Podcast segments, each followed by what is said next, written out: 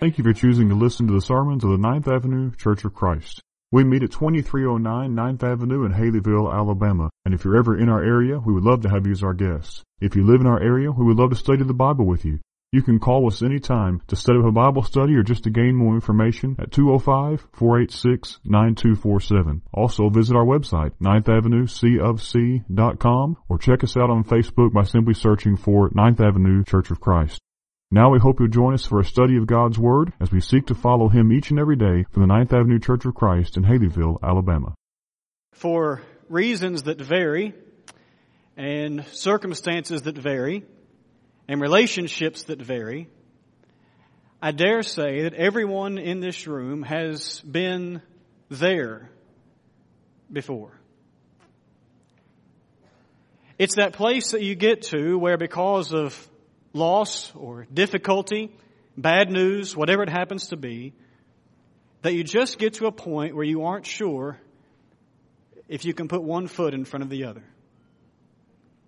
I thought about making a list this morning of reasons why that might happen, but as I said just a moment ago, the reasons vary because of different circumstances of life, because of who we are, because of relationships we have, places we go, different things we have, the reasons vary, but the reasons are legitimate. And they are very real. And aren't you thankful that the Bible speaks to those times? Aren't you thankful the scriptures do not just say everything in life is just roses and everything is just wonderful all the time, and if you're faithful, everything is just good. You think, wait a minute, isn't that what Romans 8.28 says? No, no, no. Romans 8.28 does not say all things are good for those who love God. That's not what it says. Romans 8.28 teaches us that God works together all things for His good, or for good, to those who love God and are called according to His purpose. Have you ever gotten to a place where you just wondered if you could put one foot in front of the other again? There is a time when we grieve, when we go through a time of difficulty, for us just to sit, to grieve. I've heard people sometimes say just to be for a little while, and that's certainly acceptable, and it's certainly okay. But we also know there is a time where we have to begin to put one foot in front of the other again. It's not to say it's always easy, but it's just the way it is.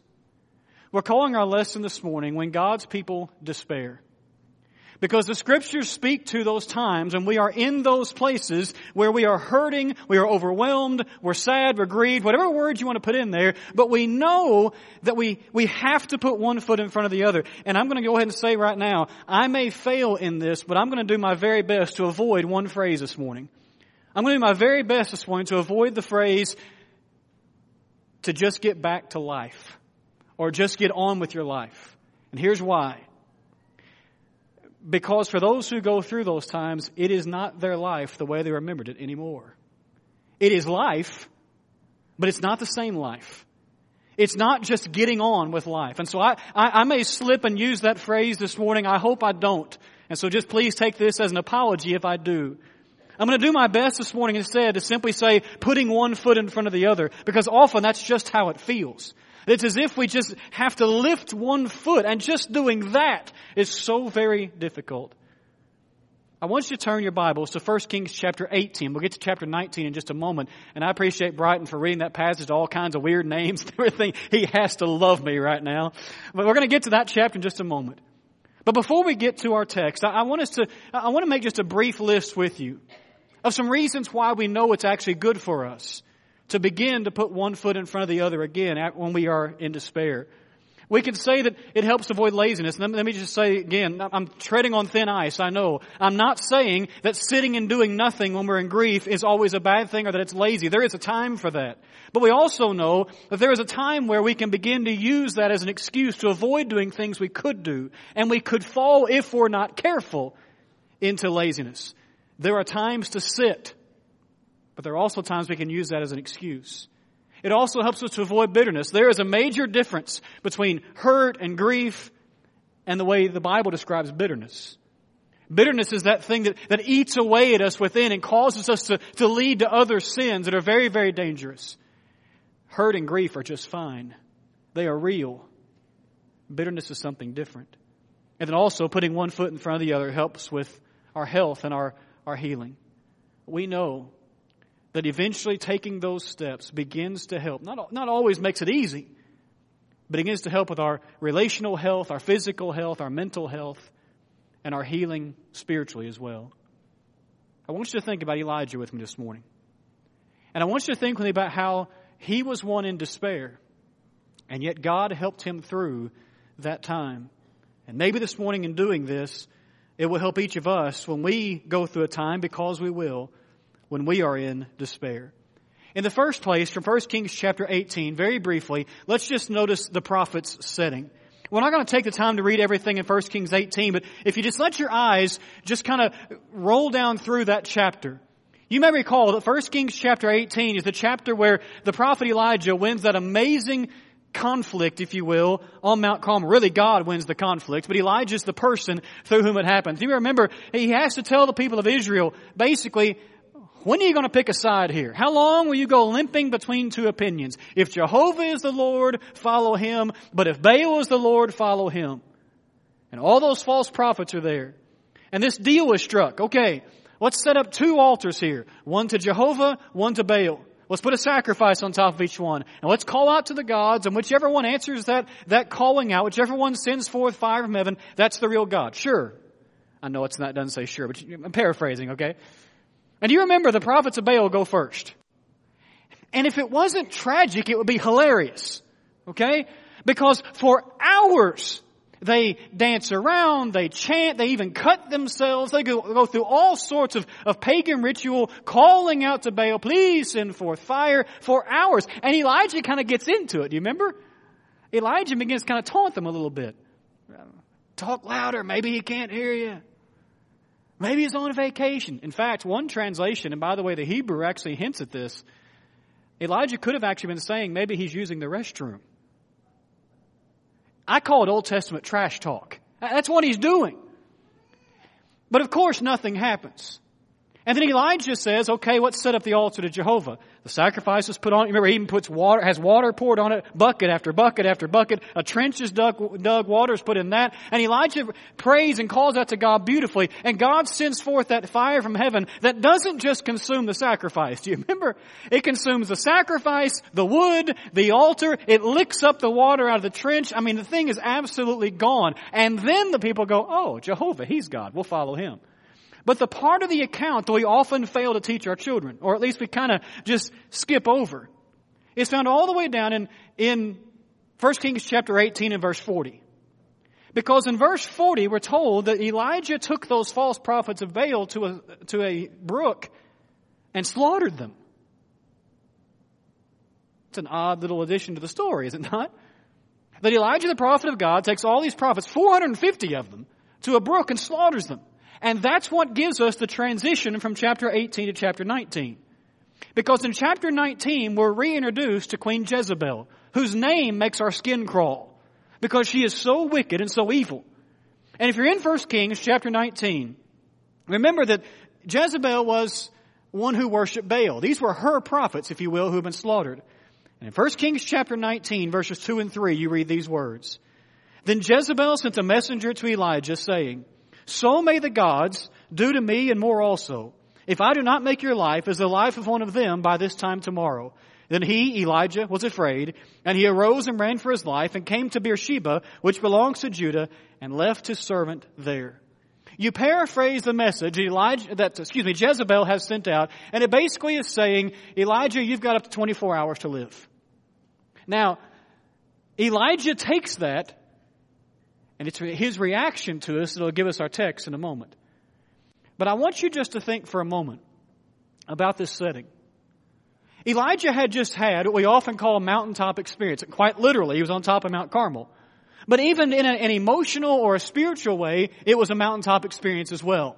He had seen the power of God. He had proven well, God had proven himself, but using Elijah, he had proven that Jehovah really was the Lord. And now, just what seems like moments later, the rug is just swept out from underneath him. Is that not where despair usually comes from? It may not be from a true mountaintop experience, but it's often when we least expect it that the news comes. And the rug is swept out from underneath us. And that's when we wonder if we can put one foot in front of the other.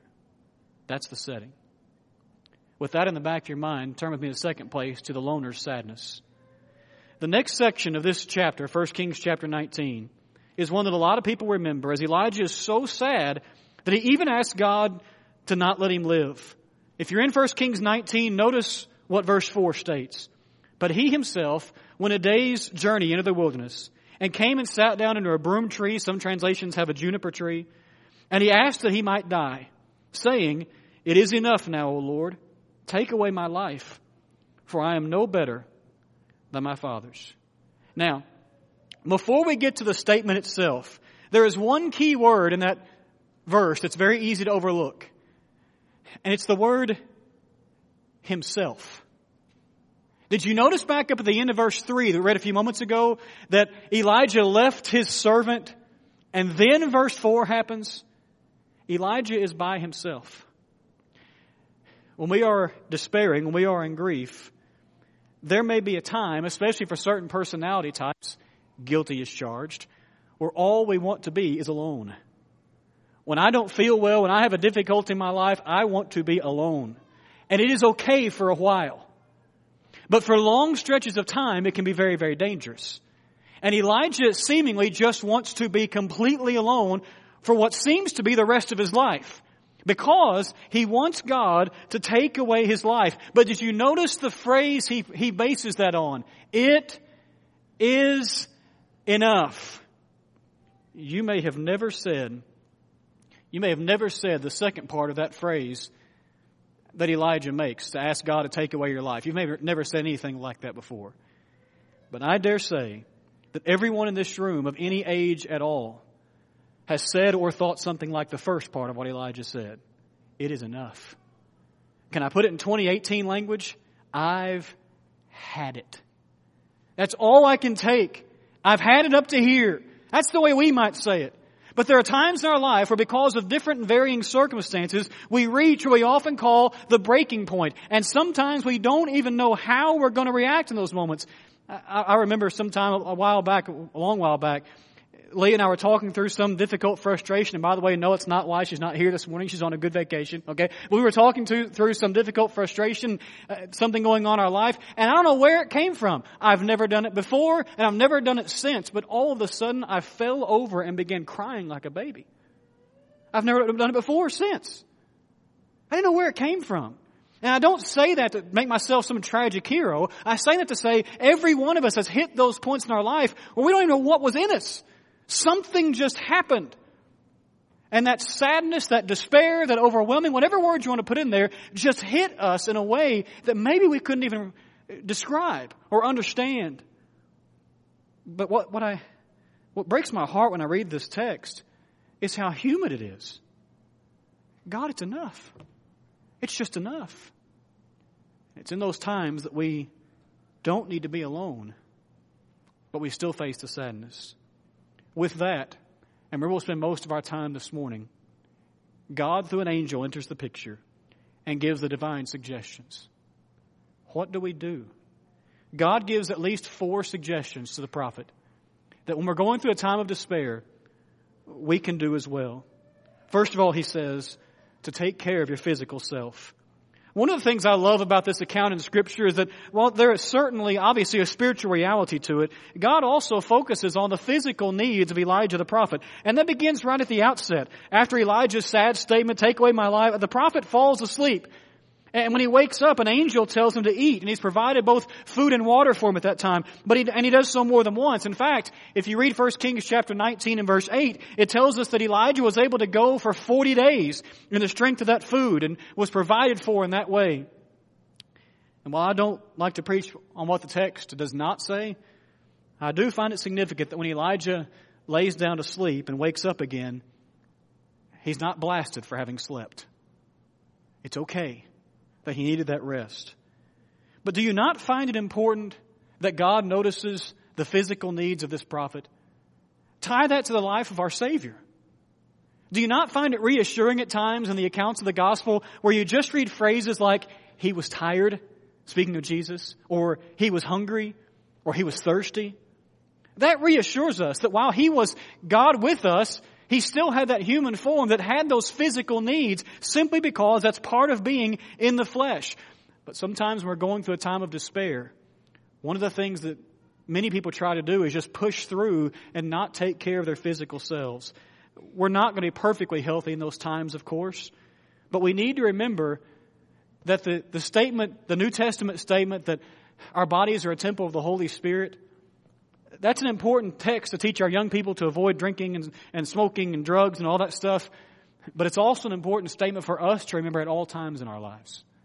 That we should take care of our physical bodies in all ways, at all times, as best we possibly can.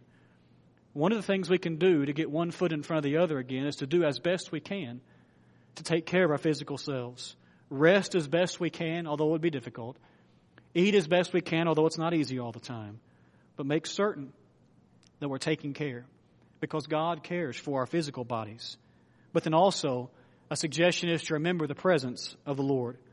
What follows after Elisha makes his way to Mount Horeb is this encounter that Elijah has with the Lord that begins to settle the prophet's spirit. And you may recall that the way God reminds Elijah of his presence is, is sort of unique. It's, it's very interesting. It's one of those accounts in scripture that I really wish we had a videotape of. and the reason is, I have in my mind what I think this might have looked like, but I'm pretty sure it's not actually what it looked like. 1 Kings 19, beginning of verse 9. There he came to a cave and lodged in it. And behold, the word of the Lord came to him, and he said to him, What are you doing here, Elijah? He said, I have been very jealous for the Lord, the God of hosts, for the people of Israel have forsaken your covenant, thrown down your altars, killed your prophets with a sword, and I, even I only, am left and they seek my life to, kill, to take it away. And do you remember beginning verse 18 that God tells them to go stand before the mountain. And behold, the Lord passed by, and a great and strong wind tore through the mountains, and broke in pieces the rocks before the Lord. But the Lord was not in the wind. And after the wind, an earthquake. But the Lord was not in an earthquake. And after the earthquake, a fire. But the Lord was not in the fire. And after the fire, the sound of a low whisper. I'm told by those who study the Hebrew language that the phrase there for sound of a low whisper literally reads that after the fire, a whisper, a small voice is the way the Hebrew reads. Now, a lot, of been, a lot has been made of this series of events and whatever it looked like, but considering the setting, don't you find this appropriate? One reason I wanted to go back to chapter 18 to begin the lesson was because now, just what, a few weeks earlier, Elijah had already seen the over the top presence of the Lord. He had seen that fire come down from heaven. He had seen it consume that sacrifice and wood and altar and water and all that stuff. He had seen, he had been reminded of, I should say, that over the top power of God, the presence of God in that way. But sometimes that's not what we need. And it's not what he needed right here. Instead, here in his loneliness and sadness and despair, all he needed to know was the low whisper. Was that God was with him. When we are hurting, we need to be reminded of what Paul told the Philippians. The Lord is at hand. Philippians 4 and verse 4. When we're in despair, we need to be reminded of what Jesus said that should we be faithful, I'll, I'll be with you always even to the end of the world. Matthew 28 and verse 20. When we're hurting, we need to remember the beautiful reminder of the Hebrews writer, where he has God saying, I will never leave you nor forsake you. Hebrews 13 and verse 5. But we also need to remember that Jesus did not say, I have no burden, I have no yoke. Instead, what he said is, My yoke is easy, my burden is light. Matthew 11 and verse 30. Remember the presence of the Lord. While we cannot physically touch him or see him or hear, we may not hear that whisper like Elijah did. He's there. And to get one foot in front of the other, we must remember that. But also, God says to take stock of the present reality. This is one of those sections where I can see myself in Elijah's shoes, and maybe more than anywhere else in this whole narrative. Elijah is struggling, but remember he doesn't see things the way they really are. Back up in verse 14. He tells, or down in verse 14, excuse me, he says, I have been very jealous for the Lord, the God of hosts. Literally that phrase, by the way, means the God who marches out. For the people of Israel have forsaken your covenant, thrown down your altars, and killed your prophets with the sword, and I, even I only am left, and they seek my life to take it away. Now, you look at verse 14 carefully, and part of what Elijah says is true. The people of God had not been faithful. That's why the whole thing in 1 Kings 18 happens. That the people are, are trying to decide, should we follow Baal or should we follow God, Jehovah? So the people have been unfaithful. And yes, it is also true they had killed some of the prophets. But it was not true that Elijah was the only one. Sometimes when we are overwhelmed or in despair, we talk about how it's like we're walking around a fog. We use that phrase a lot. Or we sometimes say our thinking is clouded. And we understand what we mean we talk about that. Remember what God told Elijah? God did not completely turn away what Elijah said. God did not say, you know, Elijah, not only you're wrong, but you're completely wrong. Everything's absolutely fantastic. It's not what he said. But he did remind Elijah, you're not the only one. I've got 7,000 that haven't bowed the knee to Baal. Now, Elijah might have been the only actual prophet. We don't know. Probably wasn't. There were some others who were contemporary with Elijah that may have been, may have been alive and working this time. But even if Elijah was the only prophet though, God was saying, Elijah, you're the only one if you add 6,999 to that. Because there are 7,000 actually who are striving to do what's right here. And so God was able to show Elijah here is the actual reality. Is it perfect? No, because 7,000 out of the entire population, that's not good. But it's also not one. When we're going through a time of despair, we need people around us who will remind us of what reality actually is, both good and bad. We need them to tell us, here's the difficulty, but also here's the good. To help us walk through, if you please, that fog that we face. And then number four, God told Elijah to find meaningful, meaningful work to do, not DOS, to find meaningful work to do. Here's where we're going to fill in part of the text we sort of skipped over. Did you notice that God told Elijah to go and do something? Verses 15 and 16. The Lord said to him, Go return on your way to the wilderness of Damascus. Pause right there for a second. Why would he tell him to go there? Because it was closer to home. There, there is a time to get away. And then there's a time we've got to go back.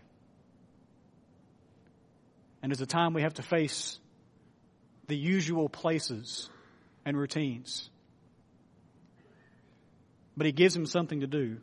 You go back to the wilderness of Damascus, and when you arrive, you shall anoint Hazael to be king over Syria, and Jehu, the son of Nimshi, you shall anoint to be king of Israel, and Elisha, the son of Shaphat, of Abel Meholah, you shall anoint to be prophet in your place. What's he giving him? What's he telling him? Elijah, you've got work to do. And it's work that matters. Now, you and I read that and we think, yeah, that's easy for, for us to look at and say, oh, I'm not going to be anointing any kings anytime soon. Of course that's meaningful work. It doesn't have to be anything at that level.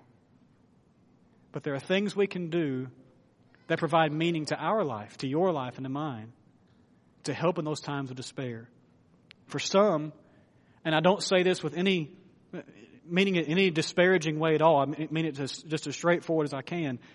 For some, it may simply be, notice the quotations, simply be just going back to a normal workday.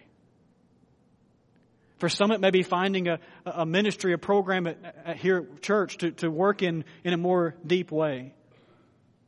For some, it may be sending cards to someone else or visiting someone else to, to encourage them and not in a selfish way, but in a real way to encourage us as we do that. But we find meaningful work to do because it begins to, to help us in ways we didn't even know we needed helping.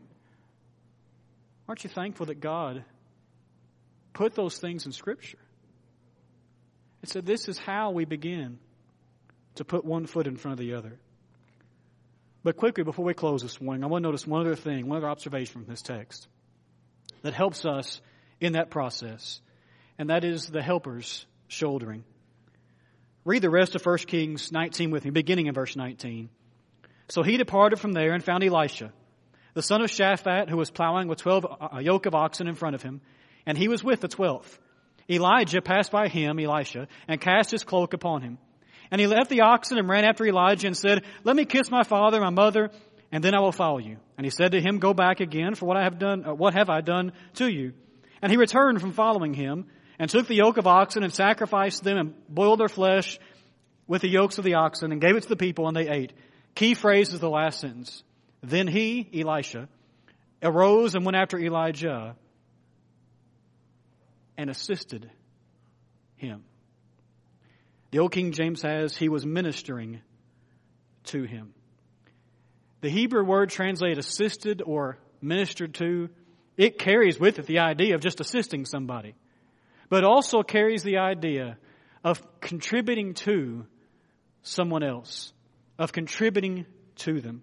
The idea here is that after Elijah was gone, Elisha would take his place. But that's not what's going on in that last phrase of 1 Kings 19, is it? Because Elijah's not gone yet. Instead, the point here is that Elisha, this younger prophet, this younger man, was able to shoulder the burden of this older man in a way to help him along. And in doing so, he contributed to his life. When you are going through a time when you're down, when you're trying to put one foot in front of the other, you simply cannot do it alone. Some of us, and I put myself in the camp, as I said, want to be alone. Some of us want to figure everything out on our own. But eventually we figure out we cannot do it all alone. We live in a time where we sometimes talk about people speaking life into another person. And that's good. But at times it takes more than words. But if you're the one who's trying to put one foot in front of the other, you need to be able to allow others to assist you, to contribute to you. By the way, Remember that Galatians 6 and verse 10 tells Christians to do good to all, but especially to those who are the household of faith. May I remind you that when you're hurting, if you don't let someone else help you, you're keeping them from following that command. You're keeping them from doing good for you. Let them contribute to your life. It's one of the great blessings of being a Christian to have a family around us and those who shoulder that burden, bear one another's burdens, that same chapter tells us, and so fulfill the law of Christ. We all go through times when we're down. We all go through those times when we're in the valley, or we, as we called it this morning, a time of despair. But when, when we do, it's time, it's okay to sit and grieve for a time, to be overwhelmed for a time. But at some point, we have to begin to put one foot in front of the other and begin to move forward. And when we do, whether we ever do it perfectly or not, and I'm sure we won't, because at times it feels like we're putting one foot in front of the other and then we take a step back. And at times we feel like, you know, I'm trying to do this and it sure would help if somebody was doing that and people fail at times. We understand that. But it's in those times I'm reminded of 2 Corinthians chapter 1. A passage that too often is only read at funerals, when it should be read at any time Christians hurt.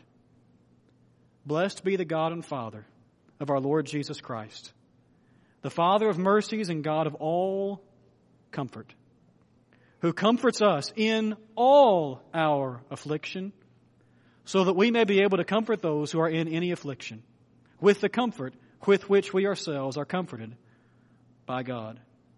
For as we share abundantly in Christ's sufferings, so through Christ we share abundantly in comfort as well. I don't know what you specifically are going through this morning. I know some people in here are hurting in different ways, and that was not the point of this lesson because you could preach a sermon like this at any point in time And someone in the crowd is going to be going through a difficult time. So this wasn't picked out just because something or some things is going on. It was a lesson I felt was just needed because I'm thankful God's word speaks to these matters. But as we close and extend the Lord's invitation, I don't commend you to Elijah. I don't commend you to Paul who wrote Second Corinthians. I commend you to the God who showed his power on Mount Carmel in fire and showed his presence in a low whisper on Mount Horeb and who showed his love on Mount Calvary. And this morning, maybe you need to come to him. Maybe you've never followed that one who loves you so much that he would allow his son to die in your place. All he tells us to do is to believe that really happened. That really is what saves us. To turn from the, our former life, our life of sin, to confess that that one that he sent really is his son, and then to follow his plan to be baptized, that means immersed. Those sins are washed away, taken away. And when that happens, you will know the God of all comfort. Maybe this morning you're here as a Christian. Maybe it's being in despair. Maybe it's just something in your life that's just not right. Maybe it's sin. Maybe it's just hurt. Maybe you want us to pray with you for forgiveness, or maybe this morning you want us as God's family just to pray with you for encouragement, for strength, for comfort, for help. I commend you to God, and will you come to Him as we stand and sing to encourage you?